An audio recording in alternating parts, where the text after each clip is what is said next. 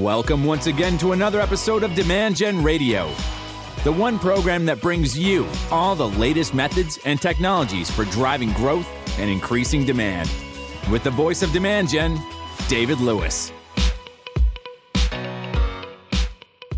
All right, welcome back to another episode of Demand Gen Radio. I'm your host, David Lewis, and here is where we talk about the methods and technologies for driving growth. Today, you've got a great program in store for you because talking about the methods, well, we're going to talk about lead management, and I'm joined today by my guest, Gail Nixon, who is the Vice President of Marketing at Latera. Before we dive into that, I want to tell you real quick that today's episode is sponsored by Tealium, and they are the world's most trusted customer data platform. Tealium's annual Digital Velocity event is coming up and it's going to be better than ever before. This year will be part of a five part event series with one event for each vertical, including retail, travel and hospitality, financial services, sports and entertainment, and the healthcare industry. So sign up so you can get inspired by some wonderful customer data visionaries and some industry thought leaders. The series kicks off with retail on April 28th you can visit the link in the description below to find your industry, save your seat, and get a first look at the agenda and speakers. The URL is tealium.com forward slash digital velocity. Again, thanks Tealium for sponsoring today's podcast, and let's dive into the show. Funny thing is about knowing Gail for as long as I have, the very first time that we had a chance to meet in Las Vegas at the Sirius Decisions Conference, we actually didn't meet each other. It was years later that we got to know one another, but we were both there. And today we're going to talk about the Sirius Decisions Demand Waterfall and Lead Management. Got a great program. So let's dive in. Gail, good to see you. Hello. Hello. Thank you for having me today, David. I am glad to have you. I was saying to the group when I was kicking off, you heard that, I think, that the first chance that we had the opportunity to meet one another was what at the Sirius Decisions Conference. I don't even know what year it was, but I know it was at Lake Henderson. Six. Was it? Yes. 2006. Mm-hmm. Are you sure? Pretty sure it's. The only reason I'm worried that that may not be it was because I feel like I started Demand Gen in 2007. So could did I? 2007, but it could have been maybe. But we were, it, you know, so many conferences are in Las Vegas, and we were at uh, this area. Is it called Henderson? Yes, I think it is. That was like 45 minutes or so from downtown Las Vegas, which was really nice because it made the event very intimate and you could just all stay together and, and do some great networking, which is a huge part of that conference, certainly, is all of us talking every year about what each one is doing. And here we get to do it today. So thank you for joining me. You guys, if you can't see the screen right now or read the show notes, but Gail is the Senior Vice President of Marketing at Latera. We'll get into some of the stuff that she's doing there in just a little bit. But can we go back in time and really talk about the advent of the demand waterfall and, and how really that approach and methodology is still so relevant today? Yeah. Absolutely. And um, I remember when we were at that event uh, for Sirius Decisions, there was only one track. Uh, and it right, was everybody right. in one room, and it was about 100 people in the room before Sirius Decisions really grew and had separate tracks for sales enablement for marketing operations and all the different tracks that they ended up creating uh, are around all of the aspects that are involved in a revenue organization and a marketing organization and a customer success organization. So it's amazing to see how things have evolved and how that the Sirius Decisions was able to take a surgical approach to the different functions within a large organization or an enterprise type software organization um, and then apply those different surgical tech methodologies and best practices for each of those segments. But at the time, it was one big room. So we were sitting in the room at the same time, David. Yeah. At round tables, you may recall. Yep. It was it was very small, intimate. Didn't have yep. the big scaffolding of lights and music and and the big walk on and welcome music. It was definitely dialed down from that, That's but still right. super still. impactful. Yeah it was super impactful and the waterfall was really simplistic and um, it started with what an mal and then there was the mql went to mql and yeah. then sal sql and uh, then it was win lost opportunity right? So really simplistic um, at so the time. I'll, I'll tell you my i'm going to reach over here and get my book. Stepping away from the microphone. So i don't know if you have a copy of my book. Do you have a copy? I the white don't one, the blue one. If you don't, I'm going to send you one. And and I think for you, it's like a collector's item now for you because it will take you back in time. So This book, Manufacturing Demand, which is all about demand generation, specifically lead management, talks about my experience with Sirius Decisions and gives them some really important credit where credit is due. And I never share this story with you. I'll share it with you and, and everybody, which is I met Rich Eldh at uh, Vurv. Vurv uh, was a client of ours. They got later acquired by Taleo. We did a lot of work for Taleo. Uh, and and still do work for some of the team members that have gone on from there to other places after they got acquired by Oracle. But the short story is I'm in a conference room at their headquarters in Florida, and Rich is presenting from like nine to noon. And then there's a break from noon to one for lunch. And they invited me, said, Hey, Dave, if you want to come, because my workshop was was after that. And this is when like Demand Gen had like, I don't know, seven people in the company. It was really early on. And they said, if you want to come early, come for lunch. Well, I didn't want to be the guy who just showed up for lunch like I was down the hall and came for some free food. So I showed maybe about an hour and a half early and sat through Rich's session. And he's explaining on the whiteboard the demand waterfall. And he's got, you know, the funnel shaped right there. And he's got his his pictures and he's talking about inquiries and MQLs and SALs and all this kind of acronym soup. And so as I'm putting half of a turkey sandwich and some pasta salad on my plate, I say, Hey, Rich, introduce myself. I said, That stuff that you were just sharing on the whiteboard, do people actually do that? And he goes, What do you mean? And I said, You know, like, that's like a stupid question. And I'm like, Let me ask the question differently. What's up there on your PowerPoint slides? Has anyone ever operationalized that? Have they turned that into a system? Because my background is heavy into Eloqua and CRM and I literally sat there sketching and I showed him like my notebook how we could operationalize that in these systems. He goes, That's fantastic. He goes, You know, it's more of a, a framework, uh, a model, and very few companies have ever, as you're calling it, Dave, operationalized it. And I said, Well, I'm going to surprise you. And I think uh, three weeks after that, I sent him a note and I said, Hey, I got some show and tell for you. And I had gone back into our own instance of Eloqua and Salesforce and built out what is now today almost best practice industry standard. I created the iconography for it, the flames, the thumbs up, the the Salesforce layouts for that, the scoring models and nurturing tracks, and just you know work day and night to show him in our own sandbox what I meant by operationalizing it. And from that day forward, we were at every Sirius Decisions conference. We were talking about our methodologies. I think 65% of the ROI winners were our clients. And it was a great match because they had this methodology and we were um, making making it happen. And I, it's shocked until you were at Rocket Software that we had never really crossed paths. But that's I I got religion as well. I'd love to hear your kind of origin story on on why you liked the waterfall and and applied it. That was mine. Yeah, well, I had um, interviewed with John Neeson back in 2005 um, before I joined Harte Hanks Trillium Software. Trillium Software was just about to embark upon signing up for Sirius Decisions. And as part of my interview, I had to meet John Neeson over the phone, actually. And um, I interviewed with him and I, I passed a sniff test. So that was amazing. I took on um, my field marketing, senior field marketing manager role at Trillium 2005.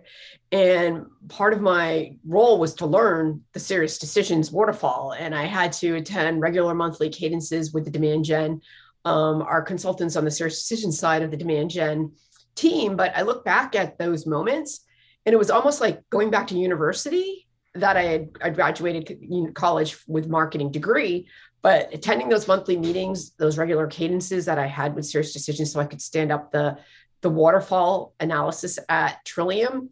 Looking back, that was amazing. I yeah. feel I always tell people that I was feel blessed and I'm thankful that I had that ongoing education. It was really like university every time i met with them i would learn something new about a new methodology or a new framework or i would be able to say well this isn't working with the waterfall how do i do this or how do i do that and the ongoing guidance that i was able to receive throughout my tenure and career which was almost 10 years at trillium we later then went on to the content module and product marketing modules. We expanded uh, over time because that's yeah. how you could do it. And then they had with sales, sales enablement modules. Um, it was just ongoing drinking from the fire hose i feel like and ongoing looking at looking at the way you you manage the far you manage the waterfall and then how do you implement it technology wise i think it was just a whole evolution um, but i'm looking back at that and i was just really grateful to have met john neeson such early on in my career yeah um, fast forward you know that's what 15 years later right so yeah.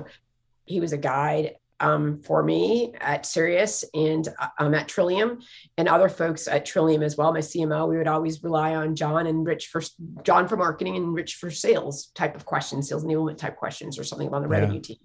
Yeah. So those guys, John and Rich, you know, we, we kind of hit it off at the at the food bar for sure at, at Vurv, but there were for years where I, I don't think they were a big fan of of me and Gen. I only say that for one reason. When we were small, we were never really able to sponsor the conference because it, the sponsorships were not inexpensive. I think they started at like thirty thousand dollars for a little ten by ten. Probably what you know, it's like that's like California, New York real estate, like really, really priced per square foot, only for a couple days. But we would throw some uh, activities planned, everything from parties to get a suite and meet face to face with clients and meet with prospects. And so I think they wanted me always to sponsor, which we eventually ended up doing. But when I was small and scrappy and just excited to be there and, and picking up our first clients, we used a more guerrilla approach, certainly, but always mutual respect for those guys. And, you know, one of the things that they preach, you know, at the conference was sales and marketing alignment. And brought up the book uh, before. I'll see if I can get to it pretty quickly. Chapter four, the demand funnel, the pathway to revenues. You see that little cartoon right there? Yes. It's the VP of Human Resources sitting in the middle, and it's a cartoon with the uh, head of sales pointing uh, that says, "Well, he told me we don't follow up," and the VP of Marketing, which by the way probably should have been a woman. If I if I did this cartoon all over again, I would redo the graphics. Well, the VP of Marketing saying he he told me all our leads suck. Um, and was... like, right? I mean, every single environment I've ever been in, uh, every single market I've ever talked to has said in some fashion of that, uh, sales won't follow up on anything, and sales is saying all your leads suck. And, and, and that, yeah, that's just really important to note because that was my first charter. I remember forget I, was I started in November of 2005 at Trillium, and my CMO at the time said, Gail, you need to get us aligned with, with sales team. You need to go create a service level agreement, an SLA, and you need to define what that's going to be. So it was one of those opportunities where I was like, okay, let's do this. And I remember talking to John and he helped us out with kind of developing what that SLA, what elements should be in that SLA. But yeah. I led that yeah. charter. And I think that was the first step for me on how do you strategically get teams aligned? I led it like i led that alignment from a, a revenue generation perspective right? How do you show that marketing's have an impact on a on on the bottom line of a business?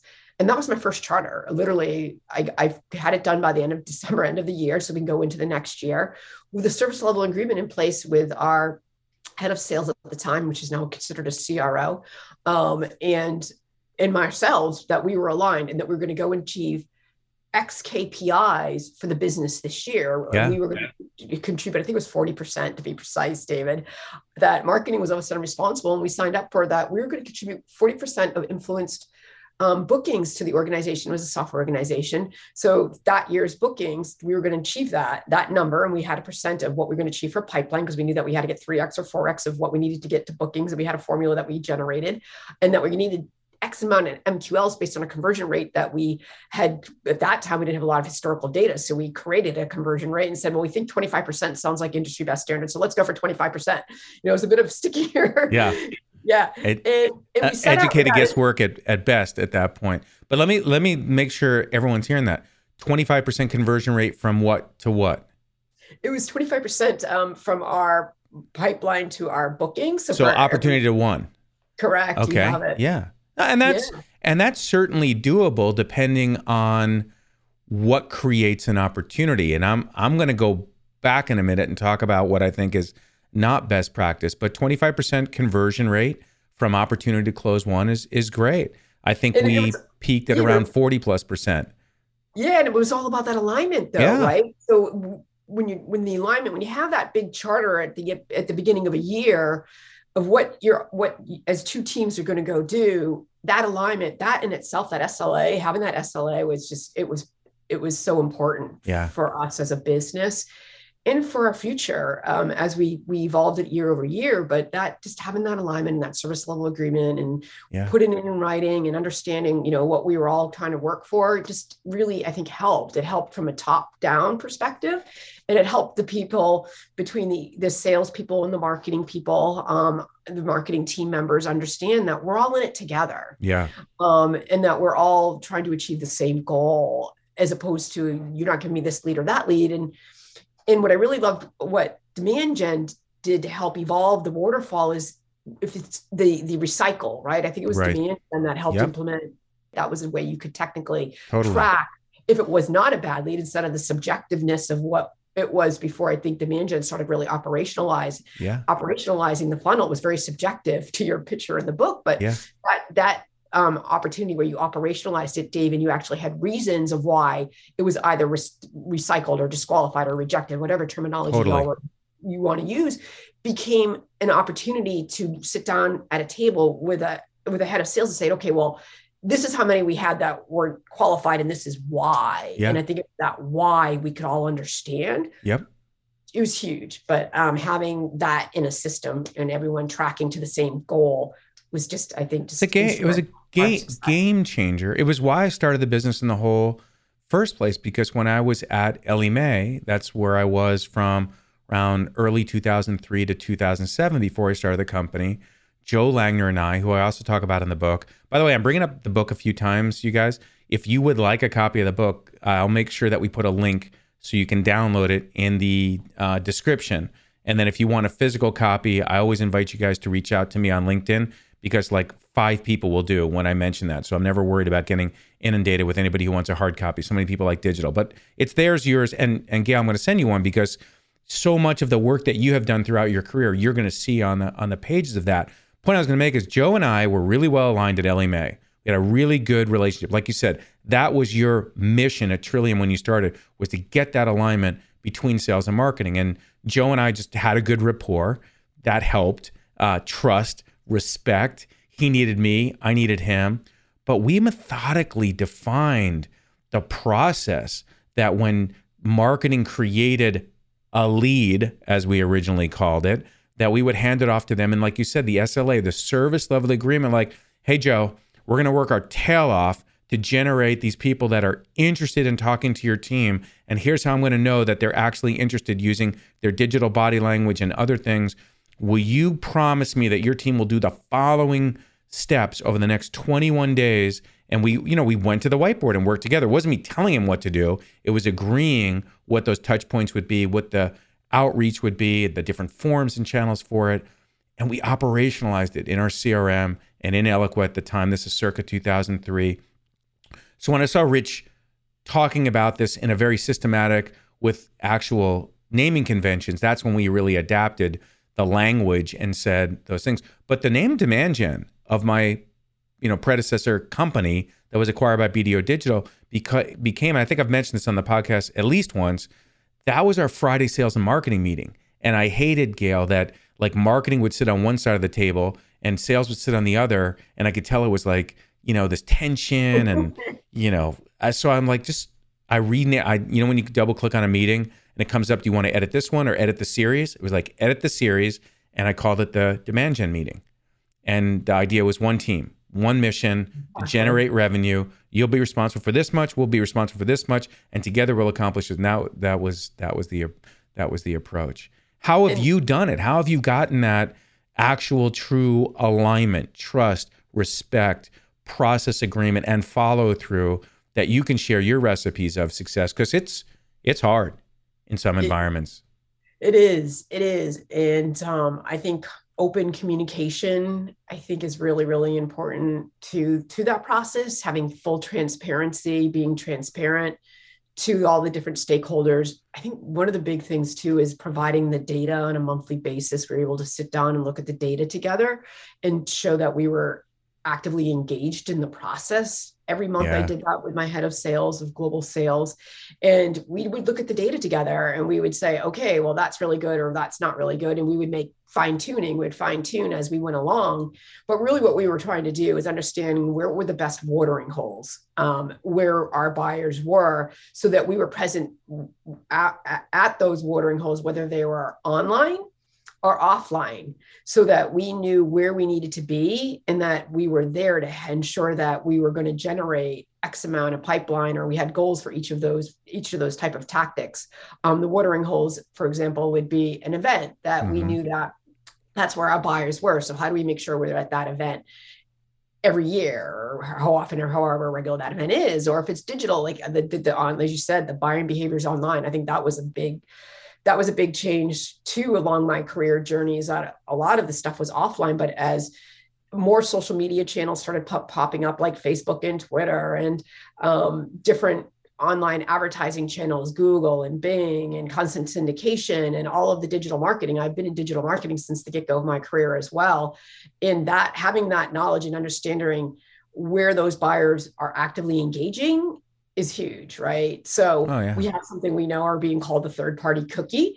Um, I'm, you know, we love cookies here in marketing. Our cookies have helped me track our digital behavior for for many years, but we know the third party cookie might be going away very soon if you mm-hmm. staying current with your oh, marketing yeah. which is I recommend to all marketers that marketing will always evolve and always change, um, and that we need to evolve with it. So the third party cookies may be going away, but how are we going to? How are we marketers going to be tracking that that online behavior in the future. So um, I'm looking at that to see what we can do, but understanding that buying behavior and putting it into your lead scoring models.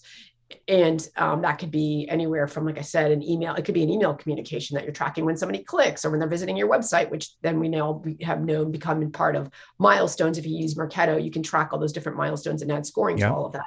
That online behavior, but being able to add those two dimensions, online and offline, and understanding how the buyers are engaging and then telling salespeople how they're doing that, that's a game changer. Yeah. That became a game changer for me that they were like, Yeah, how'd you know this? And I was like, Because I'm watching. I'm not really stalking people, but I'm understanding what they're doing. I also signed up with a digital marketing agency at one time where they were able to take proprietary software, which could actually take the keyword that somebody was searching on and we were putting it into our Salesforce instance so that when our BDR team was following up, they knew what somebody was searching on. Yeah. So they have a conversation starter using that keyword and understanding how to talk to somebody, knowing what was hot a topic. Yeah. That was like game changer. But was, again, that was me giving sales the right information at the right time so they could strike when the iron was hot, when they totally. saw that fire was engaging. And as we practiced and evolved it, we really for 10 years we figured it out. We were able to consistently hit our marketing attribution or influence KPI target year over year while, yeah. while I was there. And of course, that trickled down to bookings targets. Um, but that formula of success really was again through transparency, open communication, and just ongoing regular cadence meetings with my head of sales teams. Yeah. It's um when it's done right, transformative, game changer. And then when you do it right, you have the recipe book. And that was why I wrote this book was so that everybody could have the recipe book. I know that everybody wouldn't implement it because it does take some work and you know the book even though it's a very prescriptive book, it doesn't literally say what field to create in Marketo or Eloqua and what values to set because everybody's a little bit um, different. But it, it breaks down all the pieces that you have now done multiple times. Start off with the demand funnel. We called it that because demand waterfall was Sirius's kind of like copyrighted name, and I didn't Absolutely. want to step on their yep. Step on their toes from a methodology perspective. So we, I also didn't like candidly the term waterfall because in a waterfall, except for evaporation, everything from the top goes to the bottom, and we know that that is not. Uh, maybe I was too OCD, but like, I had a big, like, yeah, I had a was, debate with my CMO at the time. Yeah. Wait, but it can go up. How does a waterfall go up? I remember right. yeah, out in yeah. So so it the manufacturing demand, the name of the book, came at the end when I was like, it really is a manufacturing process. You generate demand, which is awareness, interest, desire, act, you know, all the way through that. So you generate awareness, you generate interest. That's marketing's responsibility, certainly in today's day and age. Like you said, if you're going to generate 30% of pipeline from marketing, you're you're for sure generating a lot of awareness and interest. So once someone is interested enough, you call them something uh, maybe an MQL because now they've gone from just a casual hand raiser to a marketing qualified lead. So you develop the taxonomy, as you know, you develop a scoring methodology to move people at the upper stages of the funnel, and you put all these nurtures. They're they're almost like you know the water flow, like you know the the different nurtures for each of these stages of the funnel. And you hit on Gail probably one of the most important stages of the funnel, which is recycle, because when you manufacture something, 95% of the raw materials ends up as a finished good. But when you're manufacturing demand in marketing, maybe 5% ends up as a finished good, you know, close one. So that means 95% is going somewhere else, either disqualified or recycle. Uh, so, you know, it's a very systematic approach. It works, but it starts off with aligning sales and marketing and becoming this kind of one mission, one team. Uh, but you have different expertise, just like I've always said, like a football team, offense and defense, very different, but it's one team. Sales and marketing are extremely different from a culture, persona, uh, compensation, all those aspects. But but together, the whole is greater than the sum of the parts for sure. Absolutely. And let's just put a pin in this for a second, because you know, not everybody has been exposed to what we're talking about. Yeah. I think at one point it seemed like the majority was, but as time has gone on and you know Forrester has acquired Sirius Decisions. yeah, I'm realizing across the globe, and as you get into more global organizations, I'm literally talking to people in Kosovo today, right? We acquired a company, they have a team in Kosovo. Well, you know, those folks have never been exposed to the Sirius Decisions or been to the events or or the, listened to any or read any of their content. So you you talk to these people and they see and they hear MQL and I'll ask them, well, do you know where that came from? And they'll look at me like, no. And one of the challenges that I, I face as ongoing is trying to keep the Sirius Decisions methodologies alive and the yeah. frameworks alive and trying to bring in people from Kosovo, for example, that have really never really had any exposure to this and and understanding why structure is important I think for the younger generation that are coming up and that haven't been exposed to this in their classrooms, they look at me as sometimes the cranky lady with saying, well, we need the structure, we need this, we need this regiment, we need to do this, and we need to have this process, and we need to do this because we need it. and there was a day when everybody knew why we needed it. Right. And but it was it was an accepted framework and model for B2B demand generation have you seen the people on LinkedIn who kind of shit on it? They're actually like they talk like, "Oh, it's dead. So the funnel is dead," and the, I'm like, "What? Did they fail and they've given up? Do they think that that ABM replaced it? Like, because ABM is just an an additional methodology to help with operationalizing the funnel. Like, I didn't. I don't like that. Sirius Decisions tried to come up with like the unit type terminology and really took it too far. Remember the content Nautilus? Talking about the con- that that that was that was a little crazy talk. But the demand waterfall and the demand funnel is alive and well. I feel. I mean, we're still implementing these methodologies for our clients, and as I, you know, I'm now overseeing the strategy along with Mia Kemp on my team to bring marketing to BDO Digital because we've never had an internal marketing department, believe that or not. So we're wow. standing up everything from scratch, and you can be sure we'll be applying these methodologies because they work. In fact, you mentioned, yeah, um, wow, imagine that. So, Gail, you said earlier about the KPIs. We r- literally this week are working on our KPIs, measurements, and percentages of what will contribute from revenue in fiscal year 23, which starts May 1st for us, and 24 and 25. 25 is going to be a little, little more educated guesswork, but the percentages that you're talking about, is that crazy talk to have marketing generate 30% of, of pipeline? No.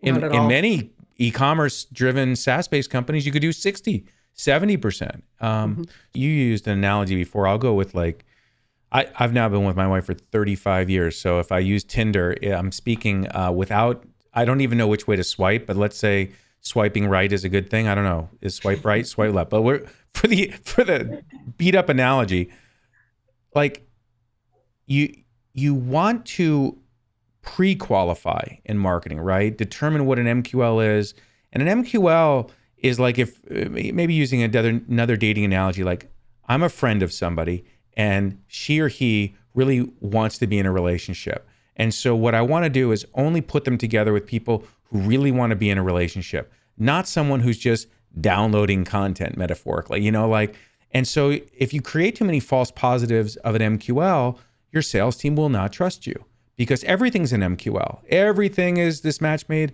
in heaven. And if you don't use the lead object, the lead object is meant to be like the Starbucks date, I would guess. Like it's like, we're not sure that this belongs in your database permanently as a permanent record, but we want to provide some information and let sales you take a look, review it, and if and if they're worthy, then create a contact and let's keep them and persist. Otherwise, disqualify it, as you said, or recycle it. The model that I'm talking about, which then I want to get your opinion on, going from like acceptance being opportunity creation.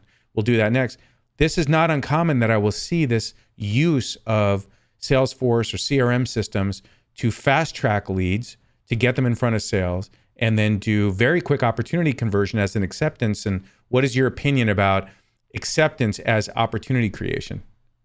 Yeah, so I think you have to be careful too. I've seen organizations where they they with marketing teams will sneak it in the uh, code called high value page on a website, and if you create too many high value pages or if you are too lenient on your lead scoring, and you're passing leads that aren't really qualified, yes, you will marketing team will use lose credibility with those MQLs, and you'll might likely see less follow up um, from those MQLs as you're providing higher quality ones. I'm a believer that quality over quantity. I'd rather provide a higher volume of high value, high qualified leads that have a higher propensity to convert to an opportunity that somebody's ready to buy within the time frame of our of our traditional buying cycle. Um, but I think it's important that you, you look at it and you measure it within the lead in the contact. So again, I think it's important that you're looking at the data, you're using the data, you're pulling those reports on a monthly or quarterly basis, sharing those reports across the business with the with the right stakeholders so that you're actually making data driven decisions. Yeah. At the, at the, end of the day, I like to say that I'm a data driven marketer. There are some great books out there um, about how to how to be a marketer. I always say is marketing a science? Is it a science or an art? I always lean towards it's a bit of both, but right. debate it could be an art or it could be a science, but you have to have the science behind the art. Totally. I, if I had to err on one side of the teeter totter, more science than art these days, even neuromarketing, yeah. which I've studied for years, is the science of like how to push the buy button in someone's head. It's there's science to it. It's not just creative pictures, but even if you, certain colors have certain effects, because there's a science behind how the brain works. Yeah there, there really is. And and i look at the data as that's the science. That's those are the formulas. If you look at the data and use it to create that formula like we talked about that recipe um, that data is really feeding your recipe so you can rinse and repeat. So my my career has been built on success of rinsing and repeating kind of taking these best practices and implementing these best practices across the sales and marketing organizations so that you're able to take this recipe. Um, it might change over time with different types of channels depending on the industry. You might have consumers that like to consume um, or customers that like to consume content in, from different channels and different size bite sizes. Some people are like audio learners, some are visual learners. Yeah. Imagery is really popular. People love Instagram. Like it, it, it all depends. But I think as marketers, we're always challenged to make sure that we have a multiple, we have a multi, a multi marketing mix. Because I come out of digital marketing offline and online as my career, I was in a really good place when COVID hit. Mm-hmm. And so a lot of companies relied heavily on offline tactics so that salespeople get that face to face, that face to face time with their prospective customers or existing customers.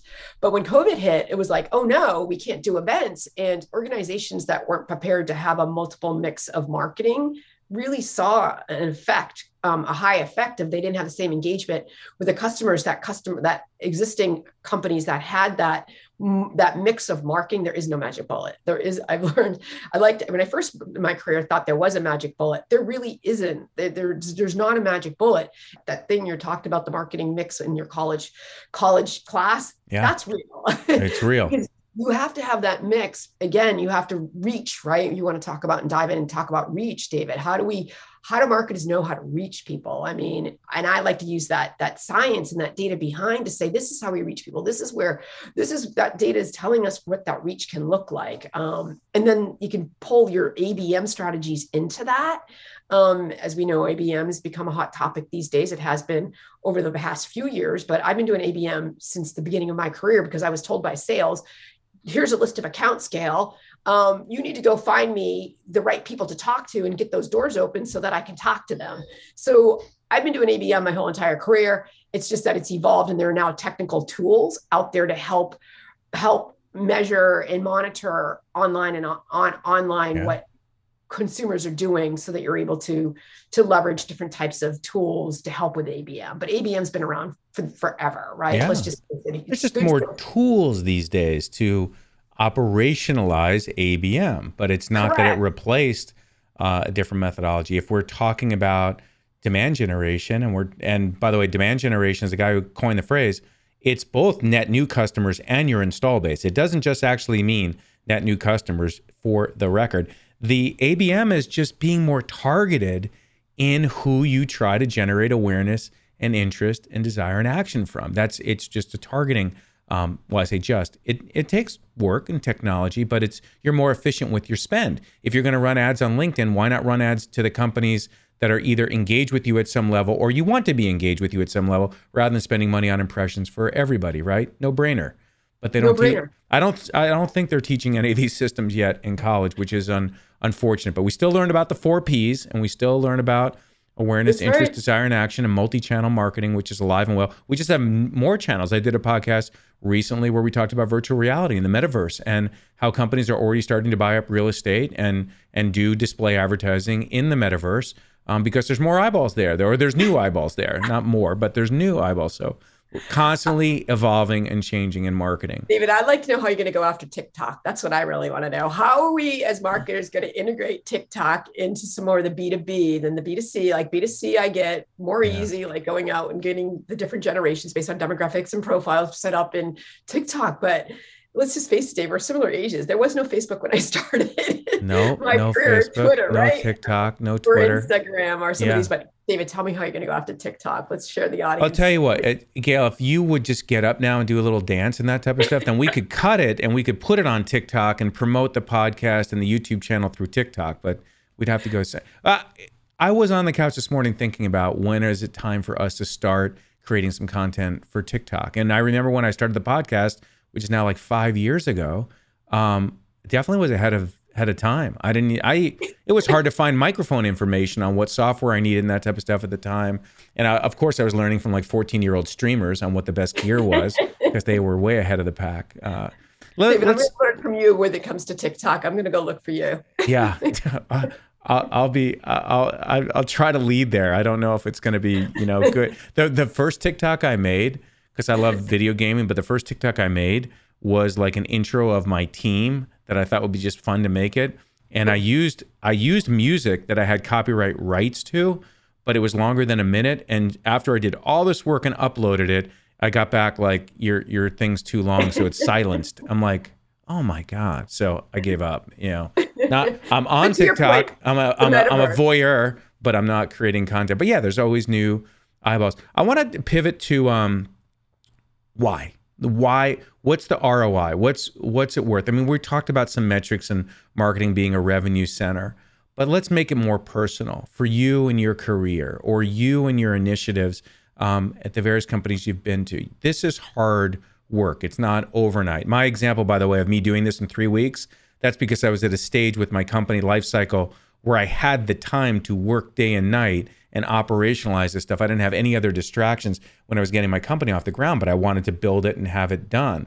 Um, we know it doesn't take that long. And I was the sales department and the marketing department and the Eloqua admin and the website. Wow. So I, you know, could do it all, you know, as I was getting demand gen off the ground. But yeah. why why do it, Gail? Like like really either intrinsically or extrinsically, it's alive and well. We know that. And you should be doing lead management and you should make it in conjunction with the other things that you're doing. But why? So really, why? Yeah, the real, the real why. Real why is predictability, right? In ROI on your marketing spend. At the end of the day, you want to know you're going to spend X amount of dollars or a per dollar, how much is going to cost to acquire a customer or sell something new to an existing customer, cross sell or upsell. So really the, the why is how do you create predictability with the marketing budget that your organization has given you? I take marketing budgets really seriously. Mm-hmm. I like to spend the money like it's my own money. And I like to measure and track the money that I'm spending so that I'm able to go back to my to my CEO, to the board and say, hey, I spent X amount of money and this is what I've I've generated or the team has generated, the marketing has influenced and provided back for you on that money so that we can provide predictability, predictability on the money that we're spending as, as a marketing team.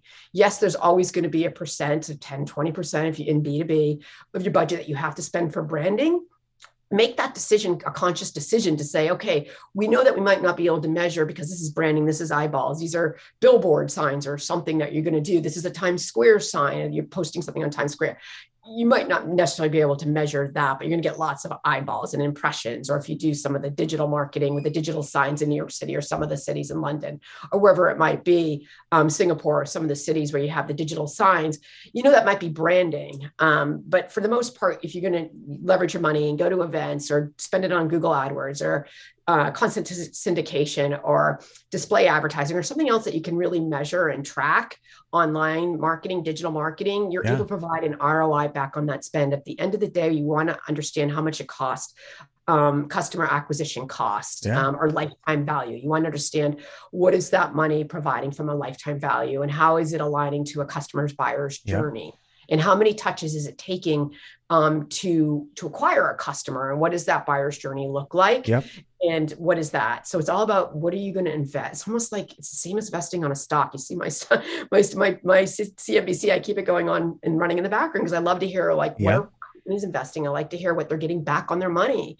And i like to have predictions predictability predictive models. My team is actually i have a structure set up david that my team in order for them to spend money they have to create a predictive model um, for each line item where they're going to spend the money. So I actually have my team fill out a model in advance to say, okay, I'm going to I'm going to attend this event. This is how many MALs or suspects prospects we're going to generate. And we're calling them MELs these days, marketing engaged leads, not ready quite yet to hand over to sales. MEL. Yeah, I like this it. how many MQLs we're going to generate. This is our amount we're going to get from pipeline, and this is what we're going to get from bookings for each line item. And it's, you know, these are hundreds of line items when you're in a company my size that I'm in today in previous organizations. And we create these models every quarter and we look at what are we going to invest in each of the geos, geogra- geographies, in each of the tactics, okay, and in each of the things we're going to do. So we're going into the quarter knowing what we're going to spend, but we're also predicting what we're going to get out. And then we take the actuals of what we actually were able to do um, what we were able to generate from those predictive models and then we were able to manipulate our predictive models to understand how do we get better at predictability so why predictability i think is really understanding and you know everybody wants to have a predictable sales funnel right um, at the end of the day so you're able to say to your board this is what i predict we're going to generate in pipeline and this is what we're going to generate in bookings yeah. or AR, whatever it might be. So for me, the why is really about creating predictability, and that's part of the science, David. I, I love love the answer. Um, I connect with it both intrinsically and extrinsically. And the intrinsic side, talk about I think the last chapter in the book. I said, you know, the the why for doing all this is I say there's a there's a fifth P in marketing or six P, uh, and that's the personal side, the impact that it has on you in your career. I mean, let's face it. In, in one ways, uh, God, I hope I don't offend anybody. Maybe it's a stretch. You know, you're like a, a Stanford heart surgeon, meaning that you have methodologies for driving company growth that the best companies in the world want to have you on their team to perform that for them because how much knowledge you have. And you learned and have revised this. You even just said yourself, like, we're going to call them MELs. Okay, you changed the name, but the point is you have a taxonomy, it works and you're following this methodology. And anybody who thinks that the demand funnel or demand waterfall uh, is is dead and lead management is dead is sorely wrong uh, because the companies that are doing this uh, are getting tremendous benefits, and that means the marketing leaders like yourself. You know, everyone likes a scoreboard. I mean, if you post something on social media, look, for most part, people are looking at their likes and comments. They're not just doing it to put a thought out there. They want to see some reaction, some response. So, how rewarding is it put to put all this effort into marketing and to know that worked, that didn't, that worked, that did, that will even work better than that. Uh, it's really rewarding because you can see think, where the the impact is. And I think the scoreboard is a good analogy because if you look at any sports team, it could be soccer, could be football, it could be anything. I mean, I like to use football as an analogy because that scoreboard is always showing yeah. on the field. Yeah. And those coaches and those players, they're adjusting, you know, what they're going to do based on the scoreboard. Yes. It's the same in marketing and sales from my right. perspective as those yeah. are our scorecards. We have scorecards and we look at those scorecards regularly. And the more we look at them, the more we can adjust, the more we can do this play. We could throw the ball deep if we have to. We could we could run the ball, right? Yeah. We could do this or that.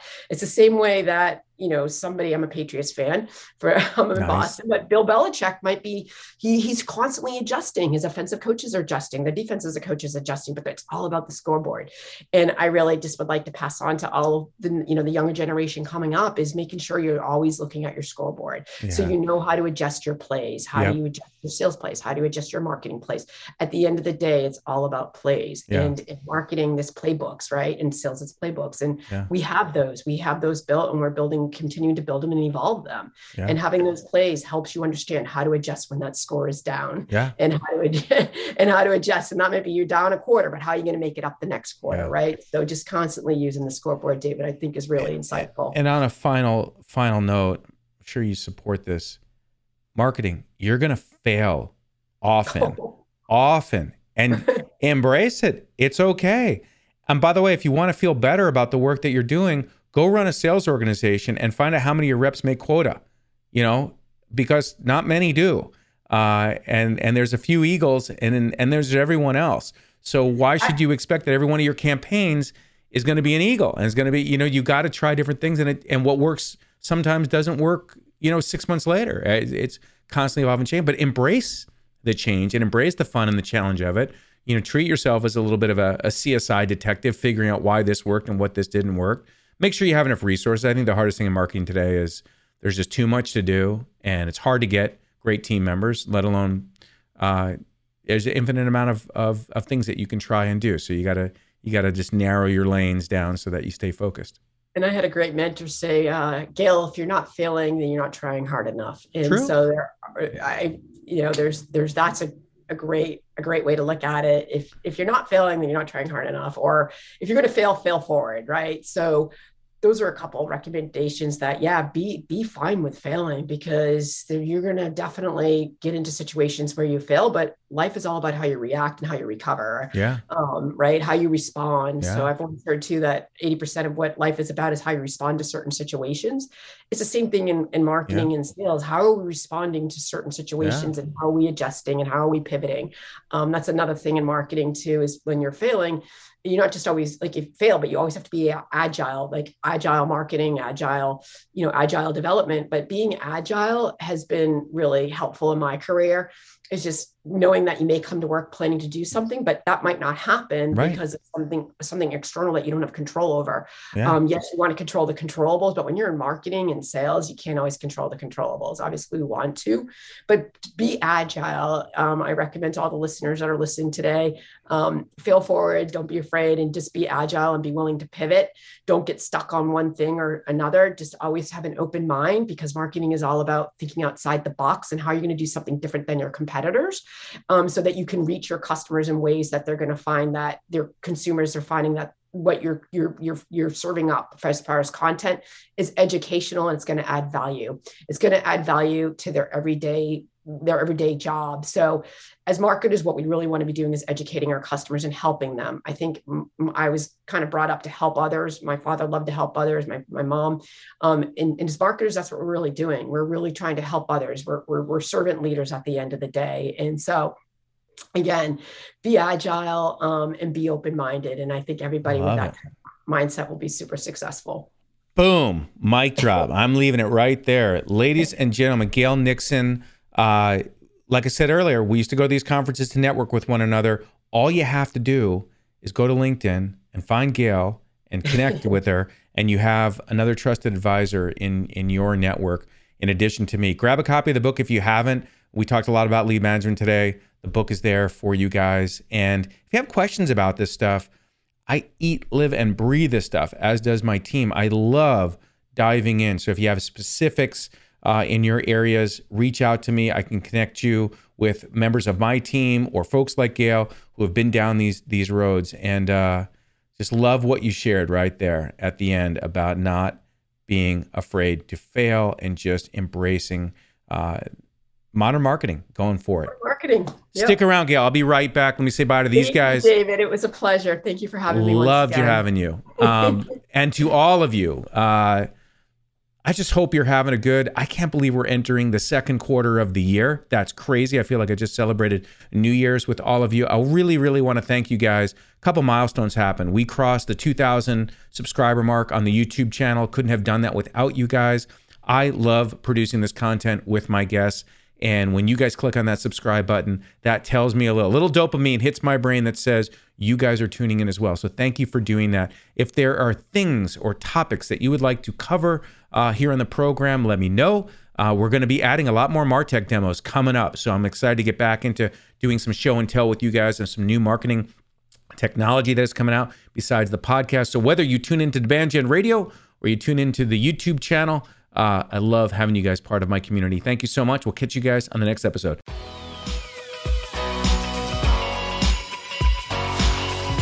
You've been listening to Demand Gen Radio, bringing you the top industry experts, thought leaders, authors, marketing technology firms, and senior marketing leaders from around the world to teach you the methods and technologies for high performance marketing.